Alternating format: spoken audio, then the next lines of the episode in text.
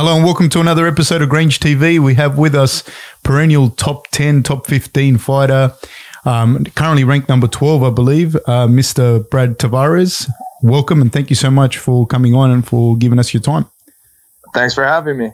Um, just on that, like I was just going to say, like I was looking, like I've been really, really aware of you for for a long time, obviously, but you've been in the UFC now ten years. You're only what thirty two, so you weren't in there when you were twenty one. Yeah. So you basically grew up in the UFC. You grew up pretty much product of the UFC. I believe I was uh I want to say 4 and 0 before I got into the Ultimate Fighter and then had about four four maybe five fights via um, the Ultimate Fighter show and then uh every single one of my fights since has been in the UFC. What's that like? What's it like going through, you know, the ups and the downs, the good, the bad, all the stuff that that people get that people go through in amateur fighting. You actually went through it in public. So you didn't get to, you, you, like you said, you only had a handful of fights out of yeah. the public eye, and then all of your fights, the the good, the bad, and we'll, we'll get through to that. But what was that like yeah. for you? Um, you know what? I I honestly don't have anything else to compare it to, but I when I do look at uh, you know, at the end of the day, I'm grateful for where I am. Um, my road is my road. Um, I, I see I see pros and cons though. Um, I've been in the fight game a long time, and I see other fighters going through the struggle. You know, like having a hard time getting fights, um, having to uh, come up with their own travel accommodations, um, you know, like coming out of pocket way more than I myself do. But here I am in the UFC. Um, on, on top of that, you know, like, um, like I said, just the, the pay, you know, like you cannot beat UFC's pay. There's some other promotions out there, Bellator, PFL that come close, but I think at the end of the day, everybody wants to be in the UFC. Um, and the, your first fight in the UFC versus your first fight in, uh, like an LFA or, you know, something similar um, a regional show is looks completely different. So, you know, I think you can, as a fighter, you can get by and survive in the UFC, even starting out. Um, whereas I feel like majority of, if not all of these fighters starting out in a smaller promotions, uh, have to work, have to work a job to, uh, support themselves. So yeah, there's, uh, like I said, there's pros and cons, you know, um, I see some other guys who, who have all this experience, got all of this experience outside of UFC. And when they came to the UFC, you know, like they're already pretty polished. They have to get maybe a few fights to get comfortable with the UFC itself. But other than that, you know, it's nothing new. They've been there before. So there's pros and cons to, to, to both ways. Um, what, you, cause you, you received, uh, as soon as when you were in the UFC and you were fighting, you went on some really good runs. Like I- initially, you were. What, what was that like watching people around you change? Because, like, you know, watching people that, like, or, or did they change? Like, there's people around you when you started to be, become more successful and get, you know, better results in your fights. Uh, and I'm oh, sorry, sorry. One one other thing I was going to say. No. And did that change when you lost fights? Nah, you know what? I l- lucky for me, uh, I, I'm pretty. I feel like I'm a pretty real dude. Um, I keep it real and and I'm very grounded. You know, my friends, my family, um, my coaches, my teammates, like all the people close to me keep me grounded. Um, I'm not one of those people that is always out looking for new friends or, you know, trying to like, not to say I'm unfriendly. I'm friendly, but, uh, the people that I hold close to me are there for a reason. And, uh, all of those people have, you know, have been with me, um, from almost the beginning. You know, along the way, obviously you're going to create new relationships. Um, for instance, when I moved from Hawaii to Vegas, I created new relationships there, new friendships, um, uh, coach student type of relationships and that type of stuff. But, um, like all the guys around me have been there, you know, so to me, nothing changed. Um, I, I know what you mean though. I, I've seen it with other people where, you know, everybody wants to be their friend when they're doing well. And then when they're not doing so well, uh, they're not in the limelight, the spotlight, whatever it is, you know, like some of those people tend to, to leave the scene and, you know, and then you have this person sitting there wondering like, well, well, what were these people really to me? But, uh, I've been pretty fortunate. My friends and family around me, you know, um, like I said, keep me grounded and they're solid.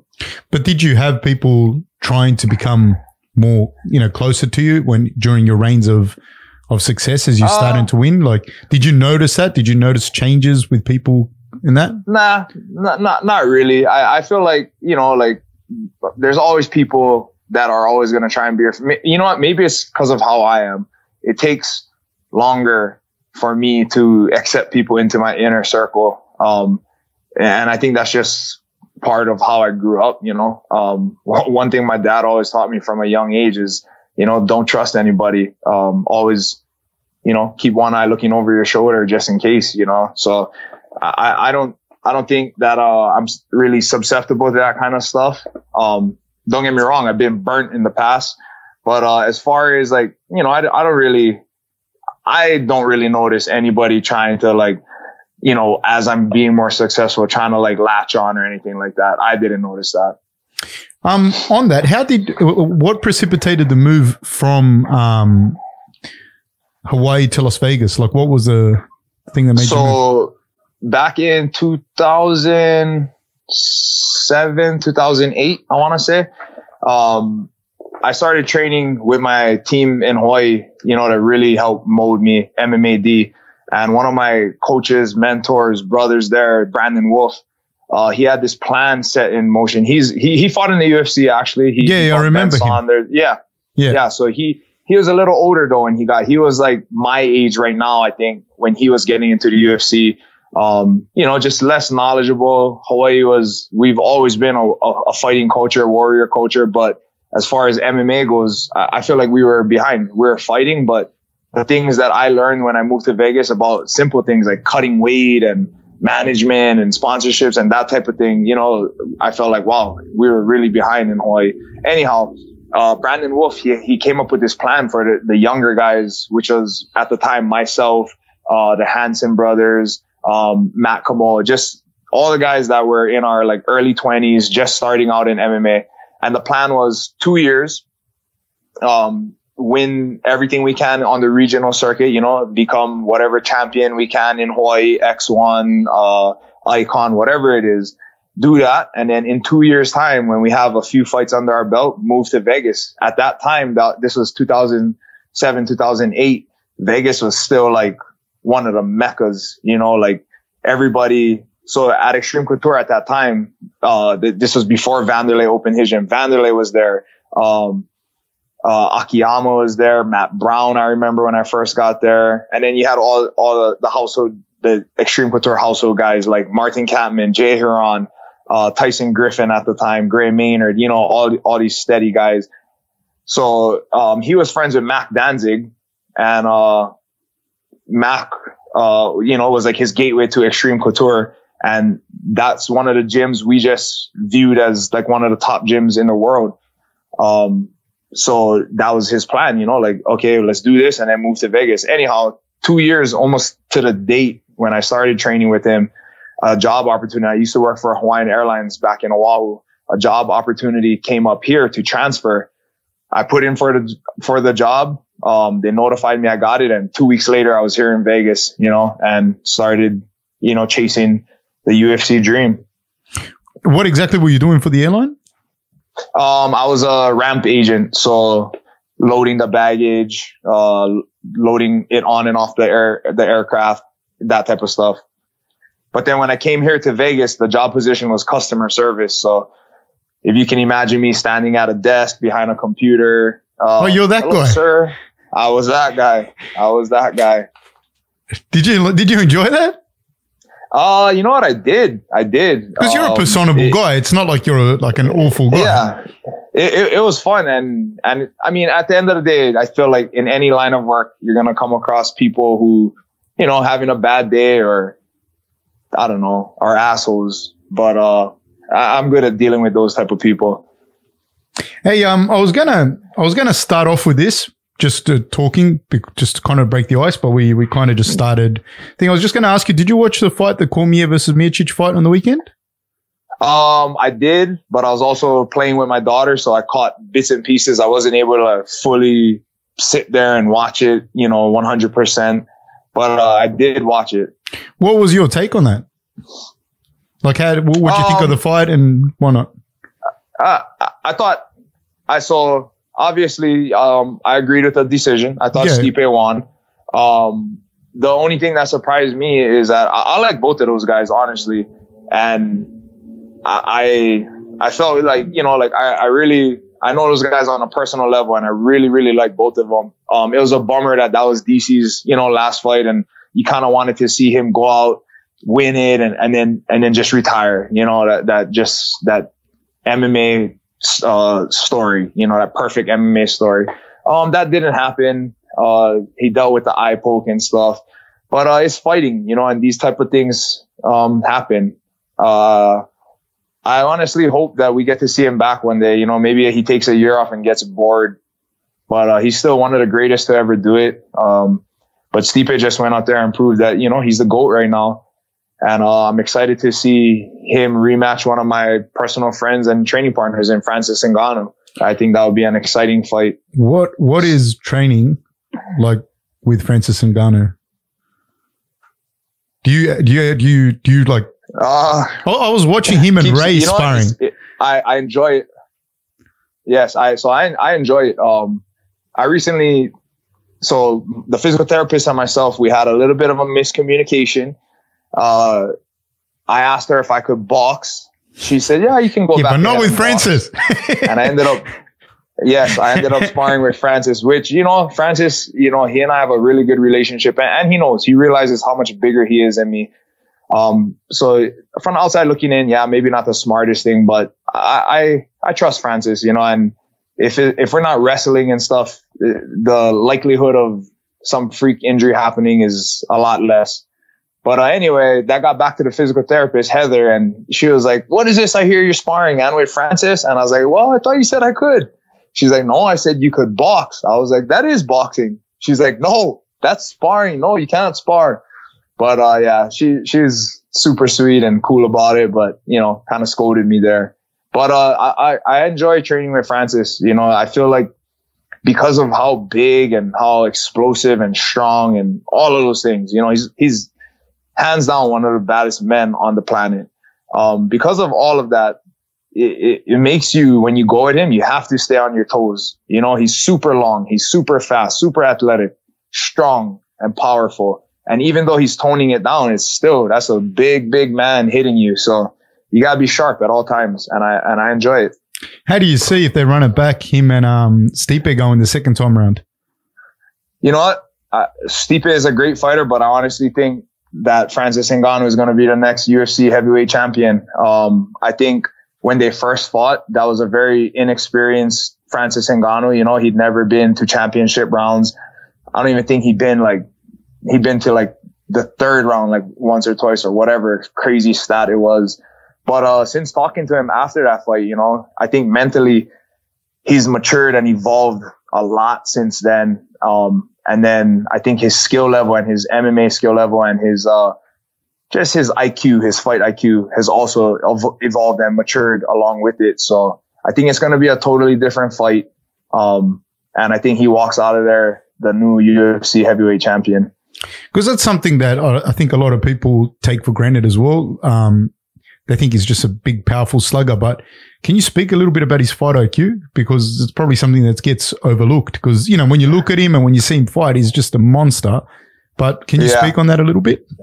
Yeah, for sure. Um, I think when Francis first got to Vegas, he was just, you know, a, a strong, brute freak of nature, uh, an athletic phenom, if you will.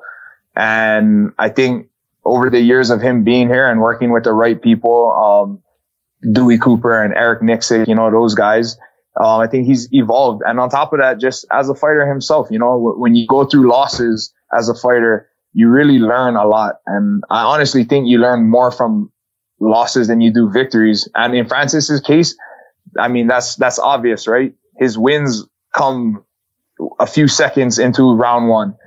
So he gets way more out of a loss. You know, he went to a decision in a, in a five rounder with uh, Stipe. So, you know, he took a lot from that fight. Um, and just in, in talking to him, like when I talked to him about like uh, after that fight, the Derrick Lewis fight, you know, like he's just evolved since then. So I think it'll be a completely different fight. You know, I think you'll we'll see a more seasoned, relaxed, um, Francis. I have a question. This is nothing to do with fighting or anything. How old's your daughter?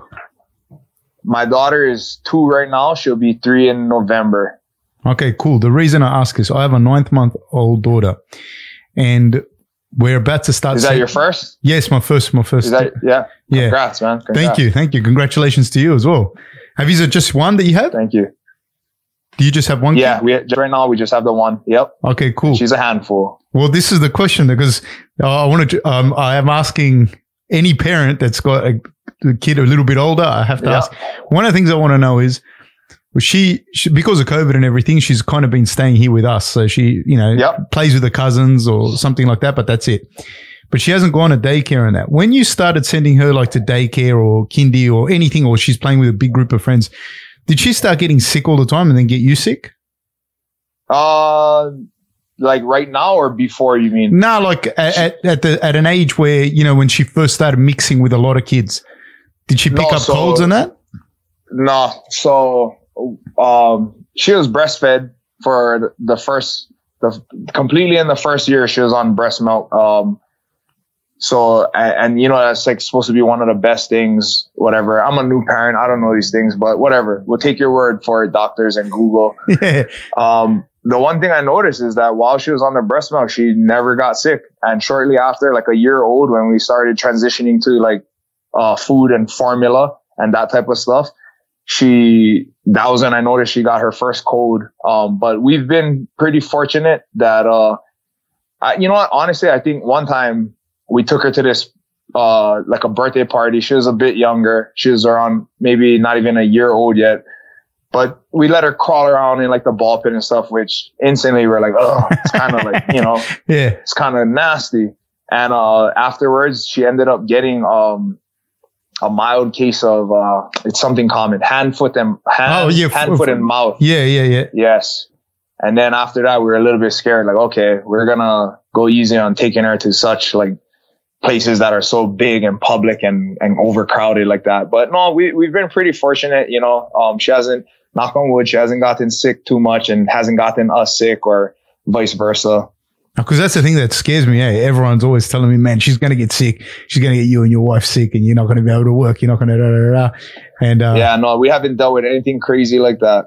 Is- Anything crazy like that. is your wife, uh, from Vegas or is she Hawaiian or? She she's from Hawaii, so I'm from the Big Island. She's from Maui, but we actually met out here back in uh 2009 when I first moved here. Is she Polynesian? Yeah, so she's born and raised uh in Maui, and she came out here. She went to college, um, UH Hilo in on the Big Island, and she came out here just like I think like kind of how a lot of um, Hawaiians do, just looking for something new, and it's cheaper, change in scenery, um, and been here ever since. The I reason think I, she moved. No, no, go ahead, go ahead. no, I was just going to say the reason I asked that is you, are you, you're Polynesian, your background? Yes, Like, I'm a I'm a I'm a mutt, if you will. I'm like nine different ethnicities, and I even found out some that I didn't think I had. I just I did one of those uh, uh what is it called ancestry.com. yeah. Yes, I am. uh I'm a lot of Asians. I found out I'm like four percent uh Mali African. Um, some random ones I didn't know. I think I had like a little bit of like I don't know, like a few percent Scandinavian, like some weird white blood I didn't know. I Yeah, yeah. But, And but then it was in, like in, in general, are you, are you, like you, like, is your mom or your dad, are they Samoan or are they Hawaiian from like Hawaii or Tongan or? Yeah, yeah. No, no, no. So my my family uh is born and raised in in in Hawaii, rooted there. My my mom's family, I should say. My real father, his family is from the Philippines and then migrated over. So my my father is mostly Filipino, some other stuff, and then my mom is mixed. My grandma and my grandpa are mixed, uh, Portuguese, um, bunch of Asian bloods. But yeah, my family's been in Hawaii for a long time, and most of them are still there. And that mix is very prevalent in Hawaii, isn't it? Like that, just like that You know what? Mix. Honestly, it's a it's a sad thing. Is that the, is Hawaiian the the actual like Hawaiian race is like is like a dying race. You know because it's so mixed. Um, there's there's not a lot of like like in uh Samoa or Tonga, you still have all of these predominantly Samoan or Tongan people. You know, um, even in New Zealand, I feel like you can find like Maori that are, are like hundred percent or in Fiji or wherever else in Polynesia. But in Hawaii, um, you know, it's, it's a mixed plate. There's not a lot of like full blooded Hawaiians left anymore. Do you identify as Polynesian? Like, wouldn't yourself? Uh, it, it, it, it kind of depends like who, who I'm talking to. So if, uh, if I'm talking to somebody that is like familiar with Hawaii, then we'll get straight into like, oh yeah, like, oh, where you from type of deal and tell them. And then if it's somebody that is like, I feel like people, when they say Polynesian, the first thing they think of is like Samoans, like people from the, the U.S. mainland, right? Um, from like, so not Hawaii or not like, Yeah, yeah, yeah. right? The, the U.S. mainland. They, they just see like, uh, Samoans in movies and stuff, and they just think like, oh, you're Polynesian, like, but they think that that's Samoan. You know, they, they don't really fully grasp how big Polynesia is and all the different uh, ethnicities within it. So it just kind of depends who I'm having the conversation with. Okay. Um, what was it like for you? Who were you at school? Like, if we were at school together, say year ten, year eleven, what? Who were you? Which which guy were you at school? Um, growing up, you know, I was, uh, I felt like I was always a class clown. Um, got into a lot of trouble, but at the same time, I was always a good student, you know. Um, and I think that was one thing that uh, was always instilled in me, uh, from very young. You know, I had to be good at school. I could do whatever I wanted to. My mom would let me do whatever I wanted to as long as I was getting good grades. Um, but yeah, I got lickings. We call that in Hawaii, like getting beat up from your parents. You got lickings a lot, you know, uh, just being rascal and, uh, kolohe, if you will. That's what it is in Hawaiian, you know, like being rascal. Um, but yeah. And then as I grew up, got older, uh, in high school, I think I took it a little bit more serious because I knew like, oh, college is right around the corner. But I also got into a lot of fights. Um, never really, you know, never, never started it, but, uh, I was never one to back down from a fight. And I think, especially from where I'm from, uh, in Hawaii on the big island in Hilo, I feel like fighting is like the cool thing, you know, like when you watch for like American culture, when you watch TV shows and movies, it's like, oh, okay, uh, being like the star football player is like the cool thing or, you know, like that type of thing um, in Hawaii, like, yeah, being an athlete is cool and all, but when I grew up, I felt like if you were like the, the best fighter, that you were like the cool guy. Everybody wanted to aspire to be the, the best fighter, the best banger is what they call them. Were you a But, big uh, kid, Brad? Were you a big guy in high school? Um, so I was, so no, I, I wasn't really, um, from, uh, eighth grade going into ninth grade. So transitioning from middle school to high school, I was, uh, five, three leaving eighth grade and then going over that summer, I sprouted, shot up about three inches and I entered my freshman year at five, six. But uh, when I was younger, I was like fat. I was like five, six, probably 200 pounds, you know, I just so you you were heavier- a big kid, like a big heavy set kid. Oh yeah, yeah, yeah, yeah, yeah, yeah. Um, big boned, thick legs. You know that your your typical poly kid, I guess. But uh, yeah, and then I started growing. Um, and then by the time I left high school, I was to the height I am now. Actually, I probably shrank a little bit now. Um, but uh, after high school, I was all the way up to like 240 pounds. And After then, high uh, school? yeah, after high school. So when I was about 17, 18 years old, I was 240 pounds. And then uh, I started training like seriously. We used to mess around, you know, watch YouTube. Me and my best friend Devin used to spar every day, just beat each other up. um, but then I, we started training. I started training more seriously because after I finished playing football, I came back to Hawaii. I was fat. I was 240 pounds. Luckily, you know, I had broad shoulders that in a t-shirt, I looked just bigger. But, uh, yeah, I needed something to do to lose weight. I'm not a very at the time anyway, I wasn't very motivated by just going for a run or anything. So started training. Um, and like uh, three weeks to a month into training, the guy I was training with was like, Hey, you want to fight? I was like, sure, let's do it. So I had my first competition ever in my life. Um, like that type of competition, martial arts. It was this thing in Hawaii called Got Skills where it's like an introductory into MMA. So your first round is only a minute. You have 16 ounce gloves on, headgear, and shin pads, and it's just kickboxing. After the first minute, you go back to your corner, they strip off your shin pads. And then the second round is two minutes. It's boxing with takedowns. Then after that round is done, you go back to your corner, you strip off all your gear, and then it's a three minute just grappling round starting from the feet though. And then, so my first competition was at 200 pounds. I had maybe an ab. Um, I had ab. And uh, yeah, that was my introduction into it. About a month into like actually training in a garage, you know, uh, how a lot of Hawaii boys do it. Um, won that, and then uh, maybe like a month or two months after that, took my first MMA fight at uh, 185 pounds, and that's where I spent my entire career. What level football did you play? Like, how high of a level football did you play? Uh, I only went to junior college. Um, in Hawaii or in the mainland? Uh, in the mainland in San Diego. I went to Palomar Junior College. And you know what is funny? You remember uh, Joey Beltran? Yes. Fighter, heavyweight fighter. Yeah. He and I were on the same football team. And we didn't know each other that well. You know, he was already there. I had just gotten there. Um, I, I fizzled out after one semester, not even a full semester.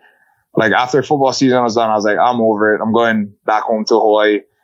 You missed Um, Hawaii or you didn't like football? Both? Uh, I just I, I just missed Hawaii. It was hard. I had uh, I never been away from my home before, you know, like that. I've never been like far away. And uh you know how it is like Hawaii culture, Polynesian culture, you know, family is tight knit. I feel like when I talk to like people here in the mainland, they're like, "Oh yeah, 18 years old, my kid is out. I can't wait for them to go to college, this and that." In Hawaii, the parents are different. You know, for the most part, they want them to stay with them forever. And because of how expensive Hawaii is, a lot of times they do, you know, they just hand the house down to the next generation, to the next generation. So I, I got really homesick at the time, went right back to Hawaii. Um, and then just started working, started going to community college. And then, yeah, it took me like a year and then figured out, you know, I was good at fighting and I would try my hand at that, and here I am now. when you went to Vegas, though, you were still relatively young. Did you feel homesick? Did you feel. No, I, so it was it was different then. So when I was in high school, the reason, the only reason, well, so the school I'm from is a small little school on a big island. You know, um, our coaches, they're good coaches, but they didn't like the coaches and the counseling staff didn't like really prepare us to go to the next level, to the collegiate level. So in my head, I was like, okay, I'm gonna go to. You, heard, you ever heard of the UH um, Hawaii Manoa? It's on Oahu. Yeah, It's yeah, yeah. the yeah, it's a big college. They have a football team. I was like, okay, I'm gonna go to Oahu. I'm gonna go walk on to this college and play football there because I really love football. I wanted to play football, but Oh, so at this stage, you were still pursuing football. yeah, yeah, I was 17 years old. I'm late. I'm I'm born December, so when I graduated, I was 17. So I was only 17 at the time.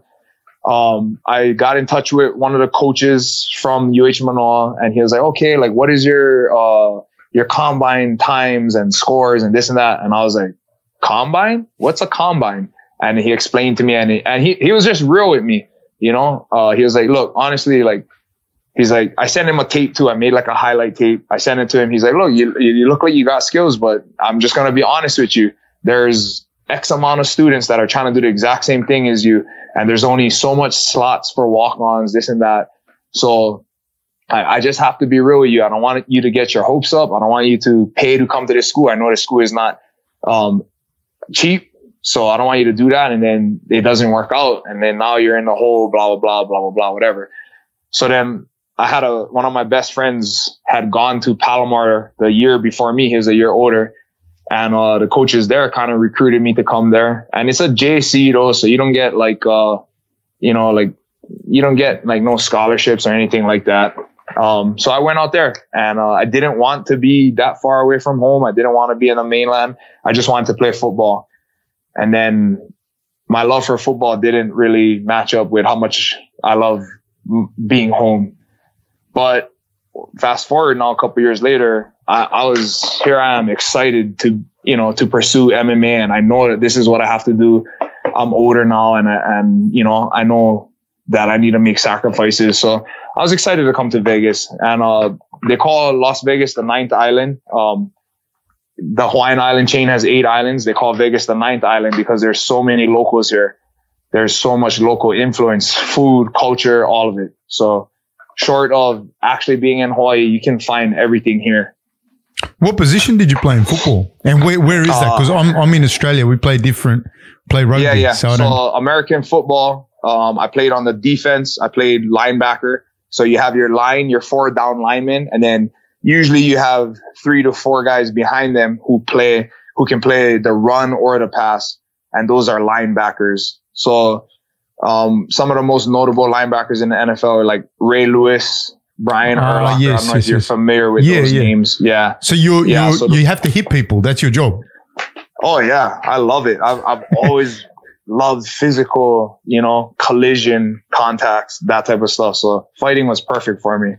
Hey, I've just you know we are talking before about Cormier, not not necessarily Cormier himself, but when you said it, kind of uh, it went to my head. Um, what do you think with a with a fight, and what do you think for yourself, yourself personally? Do you think you'll keep fighting? You have an age that you that you say, you know what, when I get to this age, it's done, or do you think you'll be one of those guys that keeps fighting? Do you think, like, as my, I want to see Cormier fight forever yeah. as well. But um, and he still looks good, you know. But yeah, I, I also yeah. don't know. Like, do you want to walk away while you're still good? Do you want to keep fighting, etc., etc.? So yeah, that's definitely a conversation. When I was young, when I first started out, I always told myself, and this is when I was 19, 20 years old. I was like, oh, 35, I'm done. I'm 32 right now. I'm about to be 33 in a few months. 35 is right around the corner. And if it goes just as fast, if not faster than these last couple years, I'll, I'll be 35 tomorrow. You know what I mean? So as long as for me, as long as I'm not like taking damage, like how you've seen some guys end their career, um, as long as I'm not taking that type of damage, as long as I'm still excited about fighting, which I am, you know, um, as long as I still, as long as I'm not like, uh, think that I know it all and that like I know that there's plenty of room for growth and I'm ready for that. And even if I have to make myself put myself in uncomfortable situations to to find and get that growth, I'll do it. You know, um, when that feeling runs out of me, regardless of the ages, that might be, you know, I'm, I do not think it will be, but say that happened next year, I would hang it up then. Um, when I lose the passion for this, I, I, don't want to do it because fighting is, is a very selfish sport. You know, it, it consumes a lot of your time, your effort, um, your, your emotion. Uh, it, it, takes a lot. So when it ain't worth it to do it, then then I'll be done with it. What's your relationship with Sefu like? With Ray? Oh, you know, he's that guy is from day one. It, it was funny. So, uh, you know, Ray, Ray is honestly, he's my coach, but he's like a big brother to me. Really is. You know, he's like he's like a big brother, always there for me. Um, really, really just feels like my big brother. That's our relationship. That's what it's like. But uh, craziest thing is that so back in 2009, right before I moved here, I was still on PlayStation 2. Uh, we had the K1 um, game on PlayStation 2, and me and my friends that used to play it would always be Ray Sefo. Ray Sefo was like our favorite, uh, sorry, favorite fighter in the game. He just had the best like combinations, the best punches. Um, we love the way he fought and, you know, a fellow Polynesian. So of course we're going to support him. Uh, and me, I'm not the type to like fanboy or anything like that. So I, I went to, I was training at Tap Out at the time. It was a Saturday, 11 a.m., went to sparring and Ray Sefo shows up and, um, oh, I'm blanking right now. Bryce, you you know who Bryce is? No, um, not, big, big, Bryce. He he's from New Zealand as well, and he, he's came out here trained at Ray. Anyway, uh, he he came he, at the time. He was like 300 pounds. This huge freaking, uh, I think he's like Maori, so huge Maori kid. But anyway, I got to to work with them, and I was like pretty like you know in awe, like still not fanboying, but just like wow, I was j- literally just playing with this guy on a video game, and here I am sparring with him. And so going into the sparring, I was like, okay, I better like you know tuck my chin and bite down hard because probably knock me out.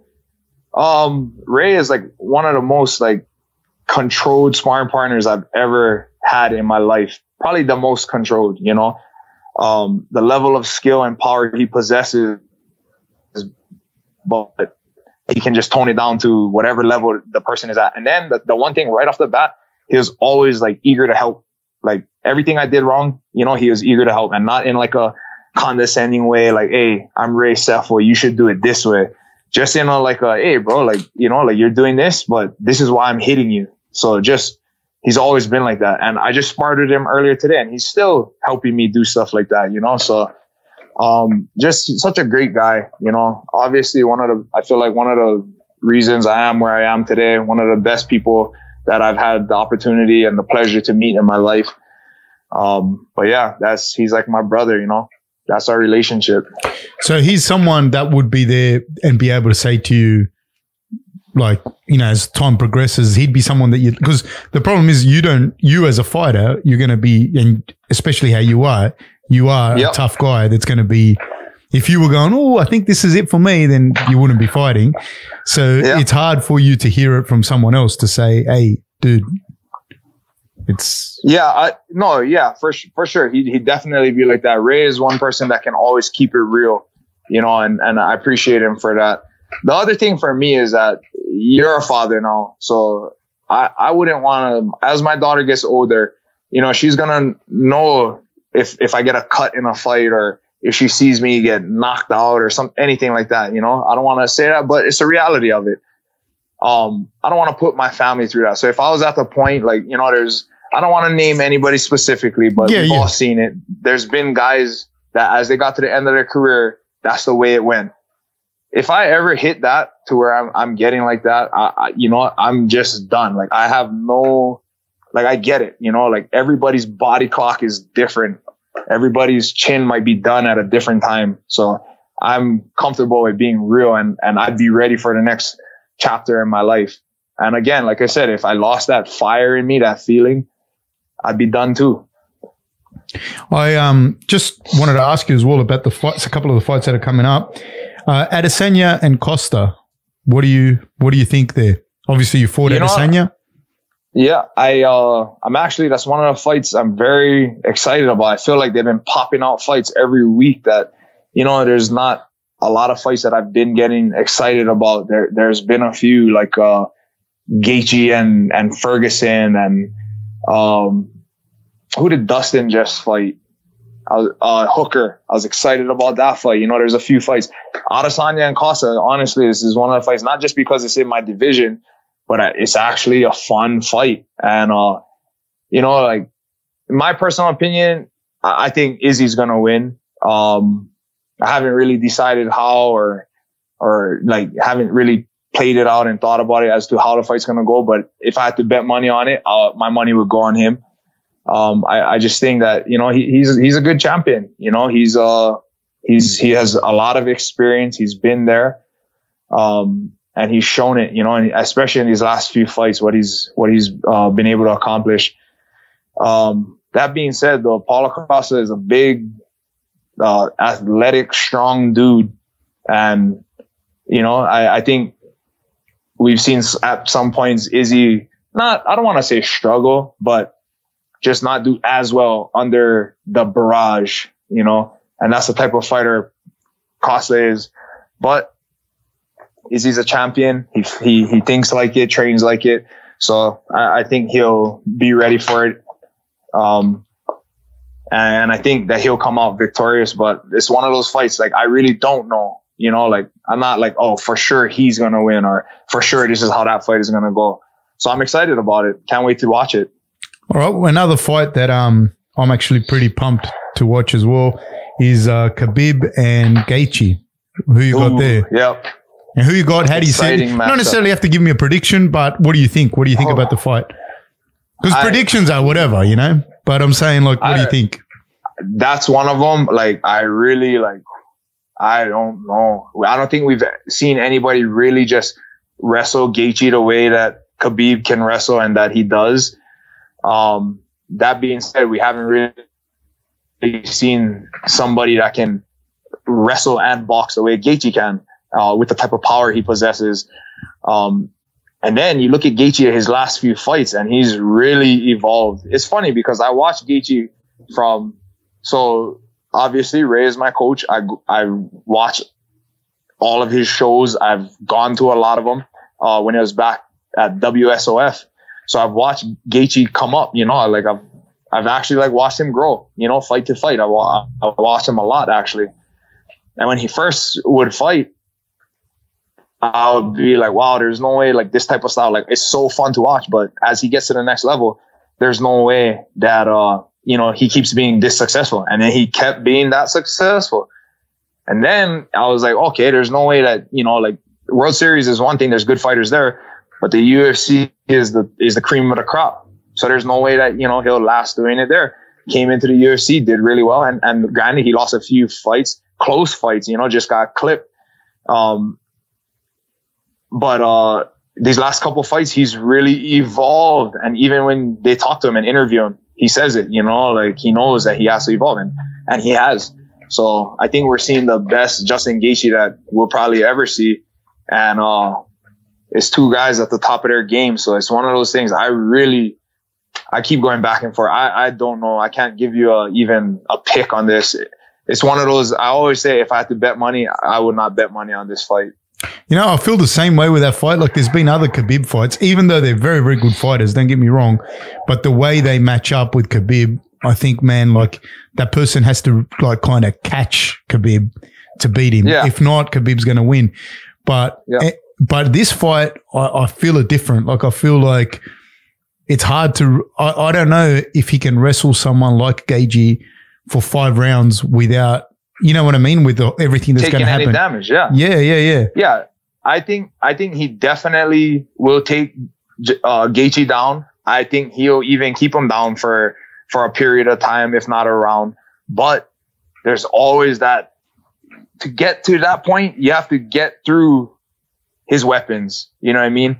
And the way Gaethje swings and hits and you know, and he also has that wrestling background. So it's not just a striker versus a wrestler. It's not like Khabib versus Conor. You know, you have somebody in Justin Gaethje who can strike but can also wrestle, who's been fighting MMA for a long time.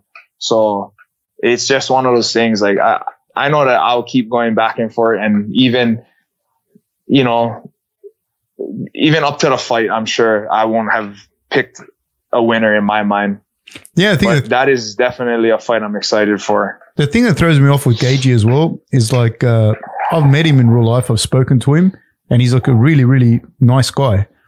But oh yeah, in the cage, he's like crazy. Like, like Yeah, there's like an. X factor crazy. You know what I mean? Like yeah, when you're watching him fight, like you don't you you know. And then he does a big backflip off the top of the cage. Yeah. Um, I, I don't know, man. I, um, this fight, I, I could, I wouldn't be able to pick it either. I'm actually really, Yeah, really keen. Like, I can't wait for that fight. There's not a lot of them like that for me. yeah. No, I, I agree, and I, I feel the same way. And that's a cool thing about these types of fights, you know, to get you excited like that. You know, it feels good to be excited like that about a fight. And there's not, there's not a lot of, um, like you're actually genuinely pumped and drawn to the fight. Like it's not a lot of the trash talk or the lot of the stuff, which, you Oh, know, yeah, can happen, whatever. Yeah. It's just like Yeah. the fight. You want to, everyone wants to see the actual fight. And, Yeah, um, because it's two fighters at the top of their game, and nobody has a clear cut way of how it's gonna go. You know, so that, that's that's the great thing about this. I, I like it even better that there, there has to be no trash talking leading up, no build up. There's nobody, you know, being real gimmicky. It's just a real solid fight that both hardcore and casual MMA fans can be excited about. that's one of those fights as well. I think anyone can watch that. Like you get, like you could get my mum and say, well, my mum doesn't like fighting, but you know what I mean. Like I'll get my mum and say, mum, look at these two dudes. They're going to fight and it's high level Yeah. and they're both going to bring it. And you can, like, you don't have to be a, an expert to watch it. You know what I mean? Like it's, Yeah. Khabib, when he's on top, he's beating the shit out of you. You know that that guy on top is winning. It's not like you look and go, well, I don't know who's winning that. You know, if it's Yeah, two like yeah. jujitsu guys, sometimes you don't, unless you know what's going on, you can't tell. So anyone can watch it. Um, on you, you got now, you're out with an ACL injury. You were meant to fight Yes. Antonio Carlos. Am I correct? Yeah. Um, Yes, you got any correct. links? Anything you you might be fighting? Anyone who you might be fighting? How's your ACL um, rehab coming along? So, uh, ACL rehab is coming along great. Um, I'm very close, w- weeks close to maybe less. No, yeah, I would say like a week or two weeks. Um, they're going to clear me at the seven month mark post surgery to return fully to training. Um, and then they have this thing called a biodex. It scans both sides, um, of your, so left leg versus right leg and see the discrepancies there. So as long as I can get that discrepancy to only 10%, I'm able to take back, uh, sorry, I'm able to take a fight. I'll be cleared to accept a fight. Um, the last time I did it was maybe a month, maybe a little over a month ago, right around a month ago. And I was at around 20%. So just 10% shy of where I need to be. So I, I think I'm going to do that testing, um, in a few weeks too, to see where I am and I'll be able to take a fight and hopefully I'm able to fight, you know, get one in before the end of the year. You know, Is there anyone you want? that- uh, nobody, you know, I, I, at this point, like, I don't have any bad blood with anybody. Um, I really don't care. I, I'm just excited to get back in there. Um, I would love to fight Shahbazyan again. You know, I, I would love to fight any of the guys that I lost to again, honestly.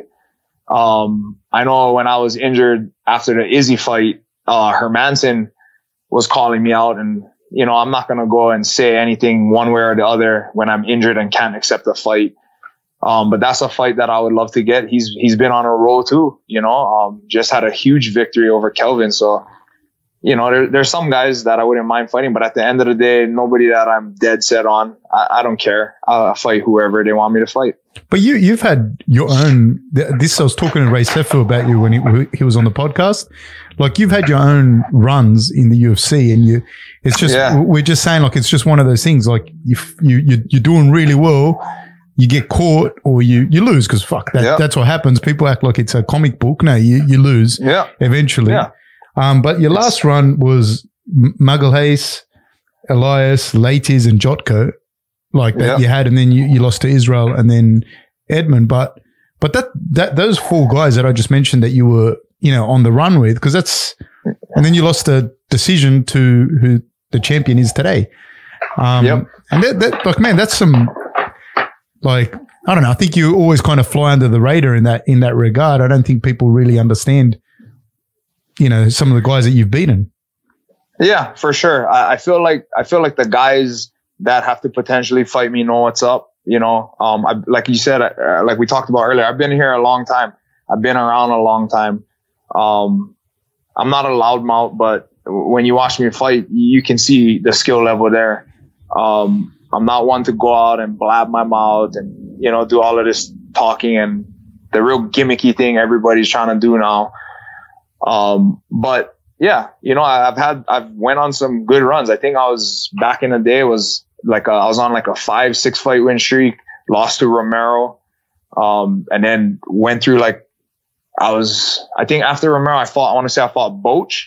Yeah, and I was, I was beating the brakes off of Boetsch and just got caught, you know, it, it sucked. I, he had nothing for me and I just got caught. That's, you know, and Boetsch was, and him. people don't understand. Boetsch at the time was like a scary dude. Like that was a yeah yeah so i fought Boetsch. after that i fought marquardt um you know dominated him and then i fought rob and got caught you know it's early on you know this is the fight game it, it, it happens um but after that i took some time off got everything together and uh and again too like that's why i don't ever really judge fighters being a fighter myself or even like uh in other aspects of life like any type of you know, you can never really judge people because you don't know what's going on behind the scenes. You know, you don't you don't know what these people are dealing with. You know, they might be dealing with loss of somebody or or any type of personal crap, and you don't know. And especially for fighters, this it takes a lot. You know, it's physically, mentally, emotionally. You have to be on the top of your game uh, when it comes to fighting. I, I, think fighting is probably one of the hardest things, if not like the hardest thing to do in the world. And don't get me wrong, I love it. You know, I love it. I've been doing it for so long. Um, but uh, yeah, so for the average person, like of course, yeah, they don't know, they don't really, you know, think about those type of things. But it is what it is. It's in anything you're gonna deal with people that one way or the other, you know, that have something good to say, have something bad to say. It's just life. I have a question for you because, like, obviously, I have a podcast and I like to yep. talk about fights, and I've talked about fights, and I've been involved with fighters as well. Um, and one of the things that, I, like, sometimes I, I, I can't watch a fight, like, say at the pub, like at a at a bar or something. I cannot do it. I can't because people yeah. start, and I just think, fucking leave me alone, please. But um, sometimes people go, because you know now you see the analysts, right? You see there's heaps of right. analysts and everything, and they always go like, you know, he threw the left hook, and then what Brad did was come under, and if he had done this like a second earlier, and then people repeat it, you know, and right. I think like, dude, do you understand? Like you're watching. That's cool. The analyst does it, and he explains it to people, so my mum understands it. Yeah. But do you understand like? all the stuff that you said, like you don't even know if the guy walked in with a broken fucking foot. You don't know that. Yeah. And nine times out of 10, the fighter's not going to say anything because everyone's saying make an excuse. And the reality is it happened because it happened the way it happened, you know, like yeah. you go home and you exactly. look at it, your coaches, for sure, your coaches are going to talk to you about it. But how hard is it now dealing with the fact that there are so many analysts around? There are so many people that have an opinion. Like, what's that like with you, for you? Has anyone ever come to you and said what you should have done? Oh, I hear that all the time. I hear that all the time. For real, you like, did this. You should have did that. Why? Why didn't you do? Yes, people walking up to me off the street, like you know, like it, it hasn't it hasn't happened in recent memory. Um, mostly now all the interactions are good, you know, but you do come across those people and I just kind of shake my head. It kind of, I kind of chuckle about it later, you know. But I'm people, wait, wait, people that, come up to you that, in the street and they interrupt whatever you're doing and tell you what you should have done. That's happened. Okay. For a perfect example. So, so yes, yeah, so I got two, I got two examples for you. One referring back to that whole analyst thing, but, uh, so back in the day when I fought Phil Baroni, um, maybe a few weeks before the fight.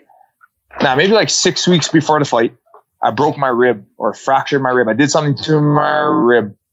Um, I was huge. I was like 230 pounds before this happened, you know, like this was when I was younger. This is when I used to, okay, I'm done fighting. Now everything that I couldn't have during fight camp, I'm going to indulge pizza, uh, fast food, whatever it is. Roberto's. That's like a fast food Mexican restaurant out there. I'm eating it all and I'm going to, I overindulge because I couldn't have it. And I love to eat already. So even worse. Anyway, I've matured since then. But, uh, so I was 230 pounds. I hurt my ribs. I kind of started panicking. I got to fight Phil Baroni now. I'm like 230 pounds. I can't really train good. Whatever. I hired a nutritionist. I, I, I had a shit ton of weight to cut. I cut it. But anyway, in that fight, because of the rib injury, I wasn't able to get in like a good training camp. So I was softer in that fight. You know, I was fatter. It was, it was visible. I had a guy and like local people, Hawaii local people, they'll be straight with you. He came walking up to me at Walmart and he was like, Oh, bro. Hey, good fight the last one, but oh, bro, you was big, huh? And I was, and he didn't know like, you. Oh, yeah. And, no, like he dead ass serious, you know. He didn't know me, but he he knew who I was, but he didn't know me. He was like, "Oh, you was big," and like I knew what he was saying. Like you was fat, and he's like, "Well, I guess go big or go home, right?" And I was like, "Yeah, I guess." it's like one of those things where afterwards, you, my friend was with me, and he was just rolling his ass off. He thought it was the funniest thing ever. Told all my other friends, we laughed about it, you know. But it's just one of those things that you don't like I don't know. I don't, I don't get upset about stuff. Like people are going to be people. And you said and there was the another thing, one. Yeah. The yeah. The analyst thing. So I fought, uh, I believe it was Dongyi Yang. I fought Dongyi Yang, uh, way back in the day. Um, I suffered a fractured orbital in my fight. This was the first time this has happened to me. Um, and I had got, I got them, I had got them poked in my eye prior as well. So that's all I thought it was. Um, I didn't know like with fractured orbitals, you can get, uh, blurred vision, that type of stuff. And it didn't help that I got poked in my eye either. But anyway, this is the first time in my career that I had to deal with seeing two of one person, which is a very scary thing because it's hard to judge distance. It's hard to judge how far a punch is coming from and that type of stuff, how far this guy is, you know, that type of thing. But anyway, in the fight, the only way for my eye to like reset for a split second was if I like flicked it. If I flicked it for that split second, I saw one person and then it slowly went back to two. So in the fight, I kept touching it. And I remember the analyst commenting, and I don't remember who it was, maybe Kenny Florian or somebody kept saying like, Oh, you know, Brad is like really keeps touching his eye here and he shouldn't touch his eye because he's giving it away that his eye is bothering him. And this is after a fight. And I was thinking in my head, like, dude, the whole reason, like, why I'm doing that is because that's only in that split second does my vision come normal right when I flick my eye and I can tell exactly how far this person is away from me. You know, imagine dealing with that in a fight. Like you got to dodge, dodge punches and you think a punch is this far away and you're out enough, but realistically it's not, you know, like you're seeing the blurred part of it. So it's just one of those things, you know, people are going to say whatever. That's cool, man. I, I, I really like the guy that came up to your Walmart. Good on him. what, yeah, yeah. What a fucking champion. I'd love bigger. to see him. Yeah, go bigger, to, go home. I'd love to see him in his everyday life. Um, I was going to ask you something else. You you like spearfishing, eh? Uh, spearfishing, yes. Yes, love it. Do you do love spearfishing in Vegas? Yes, I do. Um, we go, there's a river out here, Colorado River. Um, it's technically in Arizona, so we drive out there, take the boat up to the dam, and float our way down and shoot striped bass. Oh yeah, so you, yeah, you, it's not as fun as it is in Hawaii, but it's you know it's when you love something, you're gonna do some version of it. So there's good fish there too, because I was in oh, Hawaii yeah. for a little bit, and yeah. in, uh, I was in Hawaii, but I was in Vegas as well. And somebody said to me, "No, you can you can go spearfishing here," and I didn't take my gear you know. But um, yeah. what's spearfishing yes, like in Hawaii? Oh, spearfishing is like. Where are you right now? Australia? Yeah, I, am going to go spearfishing now. I'm in Australia.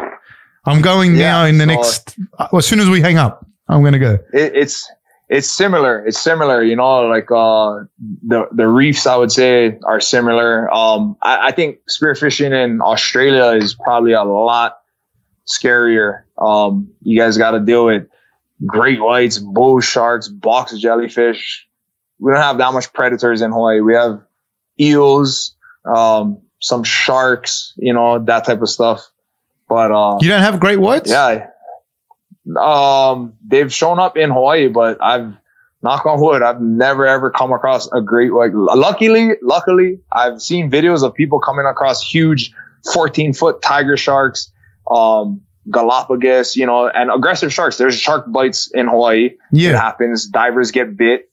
Um, but luckily for me, knock on wood, I haven't come across any of those massive sharks that really just scare you.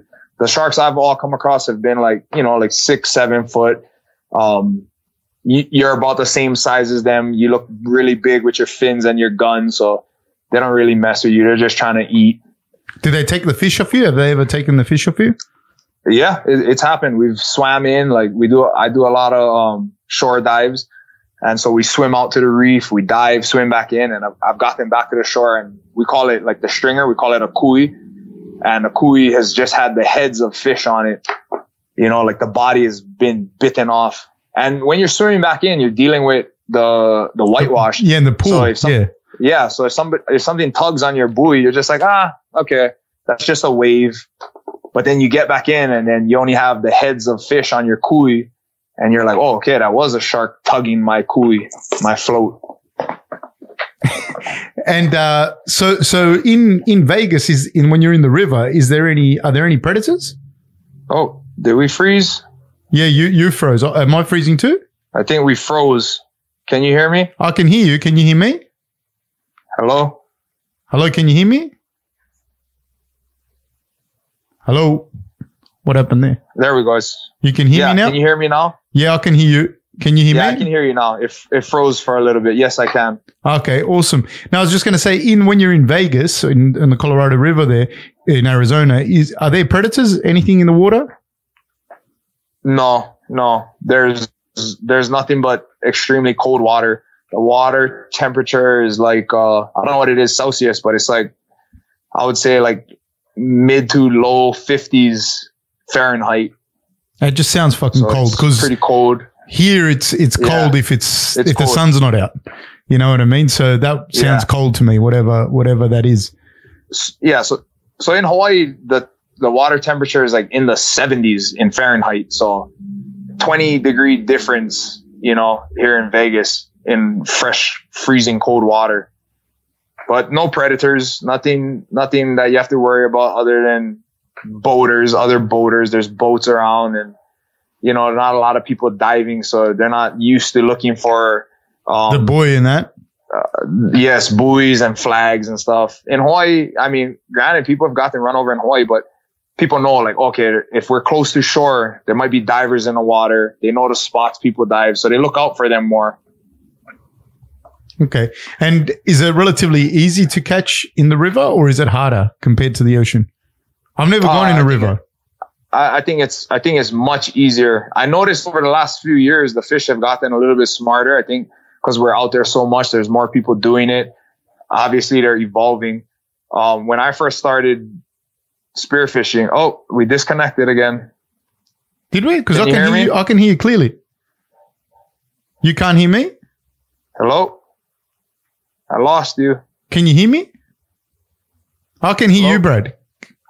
I can hear him. He can't. He, he can't hear me. Hello. Okay, I'm back. Yeah, can you hear me now? I can hear you, but you can't hear me. Eh? Yeah. Now I can hear you. It keeps freezing. I don't know what's going on. I don't know. There's a shit internet, probably. I don't know. Um, Yeah. but yeah, no. Sorry, you were just going to say. Yeah, so I, I think um I, I think like uh, when I first started diving out here a couple years back, I feel like the fish were used to seeing us, so they're a little bit more curious. I think now they're getting a little bit more keen to what we're doing. they're evolving, they're being smarter, so they're a little harder to shoot now. But um, I think I think it's harder to dive in Hawaii. Um, you have to work harder for much smaller fish but uh I love diving in Hawaii. I miss it, you know. I think that's besides my family that's back in Hawaii. I think that's what I miss the most is the ocean. Yeah, that that's my my wife and I. We were talking about moving to the US, and a couple we had an opportunity to, and it was to move to Vegas, and we would just Yeah. miss the ocean. Like I I don't know, like you when you're here, like because we live, I live hundred meters from the ocean, which is what three hundred Okay. feet. Yeah, and yeah, so you can walk there. yeah, yeah, I'm going to literally leave here and go Yeah. into the ocean after this to see if I can catch something. But What um, time is it there now? it's almost 1 p.m. Oh, okay. So it's perfect. You know what I mean? Like I'll just, like it's not a perfect time to go, but fuck, it's a better time than not going. You know what I mean? yeah. So yeah, no, I'll just miss the water, but I can't imagine being from Hawaii because that's a beautiful place and just how much you would miss home. You know, do you think you'll move back to Hawaii later? Um, you know, it, that was always the plan that I was gonna move back home, but just like uh now that I have a family to think about, um, it's up in the air now because living here in Vegas, I can give my family a better life. You know, like um, I'm granted, like you know, I won't always be fighting, but um, the life I live now affords me a lot of time with my daughter. You know, I I, I can spend so much time with her. Um, my schedule is super open. Um, I get a lot of quality time with her. Whereas up in Hawaii, my mom and my dad, you know, your your typical nine to five, longer than that. So there wasn't a lot of like. Don't get me wrong, I love my life. We grew up good. I spent a lot of time with my family, but obviously when I look at it, I realize like, oh, okay, they had to work a lot more, and I'm sure they wanted to spend more time with us, um, with me or whatever, you know, doing whatever, doing nothing maybe, but that's just not the reality of it. Hawaii is expensive. Um, so I feel like there's more opportunities there. So I, I'm not sure. I'll, I'll back in If, if I can give my family a better life, better opportunities, then you know I think that's what I'll do. So mm, you know I, I just I'm not sure right now. When when the time comes, I'll figure it out. Awesome. Brad, thank you so much for coming on, man. Is Yeah, thank you for having me. where where can people reach you? What's what's some of the projects you're working on?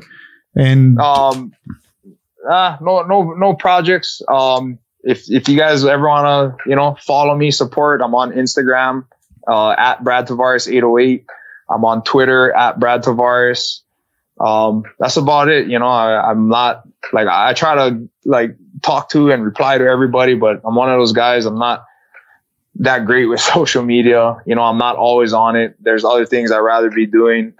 So, uh, but I do try to, you know, everybody that messages and reaches out and comments and stuff, I try to get back to everybody you know, all in due time.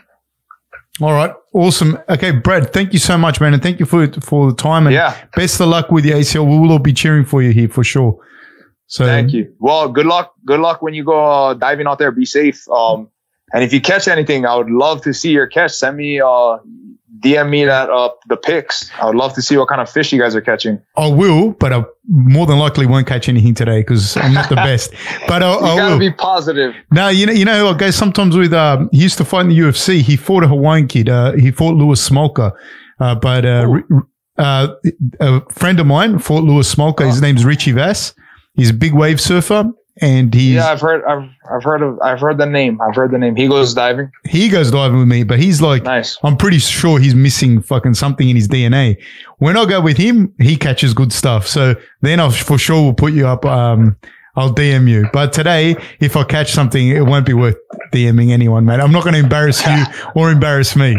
Ah, I, I just want to see what kind of fish you guys are catching. If it's similar, you know, like what, what is it? All right. No, no. But usually it's bream, Yes. morwongs, It- that it- kind of stuff. Yeah, it, it's not even like so in Hawaii. One of some of my favorite fish to shoot are only the size of my palm, uh, maybe even smaller. Uh, and I shoot it with a three prong uh, uh, pole spear. Yeah, yeah. Um, yeah, That's And not that's an some of the option to me, Brad. That's a, that would be a good day for me. I've seen some of the fish you've caught. You catch big fish, man. You catch sometimes. Yeah, no. If I if if I catch the fish the size of my hand, that's a good day. That's that's a good day. Hey, Nah. as long as it tastes good, it's a good day. yes, sir. Hundred percent. No worries, man. Thank you so much, All Brad. right, man. Look Take after care. yourself. Thanks for having me. Thanks a lot. All Bye right. bye. Bye.